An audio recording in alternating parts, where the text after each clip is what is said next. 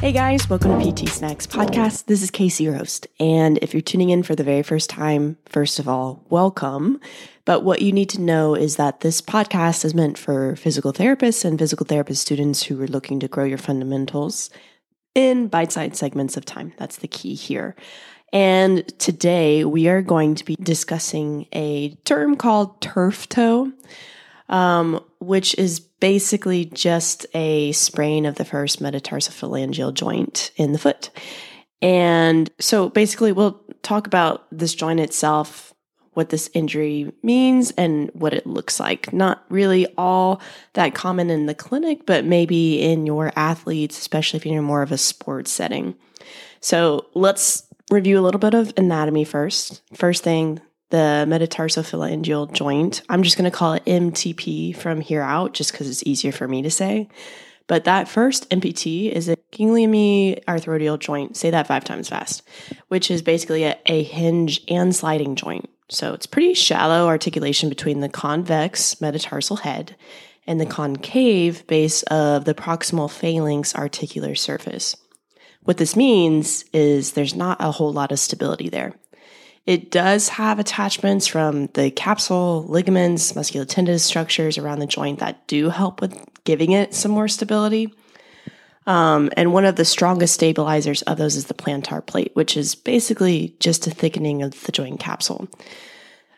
This attaches to the transverse head of the adductor, adductor hallucis, flexor tendon sheath, and the deep transverse intermetatarsal ligament and basically just helps prevent hyperextension of the MT- MTP joint. Now, turf toe, as I mentioned before, is basically just an acute sprain to the first MPT for the plantar capsule ligament. And like most strains, they're in, they're graded based on severity from one to three, where one is more of just, hey, I've overstretched the capsule, and all the way to a grade three, which is like a total disruption of the plantar structures. Two is moderate, it's in the middle, right? And this is caused most typically from forceful hyperextension of the MTP. Remember, I just said that the plantar plate basically helps to prevent against hyperextension. So if we strain this, usually it's because we've asked it to go through too much hyperextension and that structure has failed. So this makes sense, right? The strain of the MTP can also be caused from valgus stress and it can be traumatic or it can happen with time. So, an example of a traumatic could be like the athlete hyperextends this joint as the foot gets jammed on, um, typically artificial turf, while trying to push off while they're going into a sprint. And they will have pain with this push off and it can also happen where, hey, maybe they are in a position where this joint is already hyperextended and something falls on the heel, like a person in a game, like a picture soccer tackle, something like that. It can also happen from chronic running and jumping in very inflexible shoes.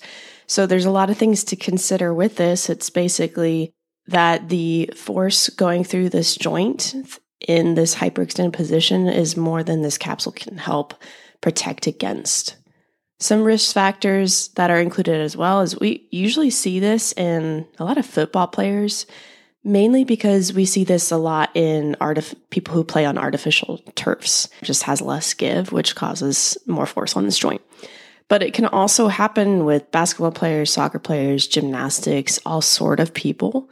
Um, basically, just thinking about people who go into this position with a lot of force. Now, if you're suspecting this in your patient or athlete, they're probably going to have pain and swelling in this joint, the first MTP. Their gait might be painful. They might not really have good toe off, and that's just because that would put them in that hyperextended position and it hurts already. Um, they're going to be tender to palpation around this area. Now, you do want to palpate, right? Because if it's localized more to the proximal sesamoids, tends to point more towards a strain of maybe the flexor hallucis brevis, musculotendinous junction, whereas turf toe is typically distal to the sesamoids. So important to palpate here. They'll probably have pain with MTP passive extension and active flexion. You do want to test the extensor and flexor tendons in the plantar plate. So, having basically what we're doing is we're observing the joint so far, observing their gait, we're palpating, we're checking our passive and active range of motion, strength. You can assess for are they able to resist against your motion. So far, it sounds just like any other joint, right, guys? Um, you can even do a valgus and varus stress test to see the medial lateral stability. And there is like almost kind of like a vertical Lachman test where you're just assessing pure vertical translation at this joint right here. So, some differentials that you would want to check would be hallux limitus, hallux rigidus, hallux valgus, reverse turf toe, and soccer toe. But typically, treatment for these guys is just rest and immobilization, depending on the severity of the condition. So, someone with a grade one is going to go back to sport more quickly than someone with a grade three. It can be a surgical procedure. Again, it just depends on how far the um, disruption has occurred. And then, typically in, in PT, in the beginning, it looks like, hey, let's protect the range of motion, allow it to um, just recover and rest. And then we're slowly working it back into motion, into that hyperextension, and then adding force, you know, being able to walk through that hyperextended position and the MTP, more force, more sprinting, etc. Um, or being able to tolerate positions like plantar flexion. So that is turf toe guys. Maybe not something that is quite as common, um, but still something good to keep in mind, especially if you're treating a lot of foot and ankle. If you guys have any questions, feel free to reach out at ptsnackspodcast at gmail.com. Um, and if you are looking for any CEUs, MedBridge is offering listeners of this podcast 40% off just if you use the promo code PT Snacks Podcast, which is listed in the show notes. So if you're more visual, you can check that out. But it, what that means is basically a year subscription to a website that allows you access to thousands of CEUs, webinars, specialty exam prep. Like I used it for the OCS, has all those practice questions, really, really helpful. And they even, depending on what you need it for, have a patient exercise program option too, where you can put together a program. It has videos, it has links for your patients that you can give them to follow along with your exercise program. So definitely check it out. But it, other than that, you guys have a great rest of your day and until next time.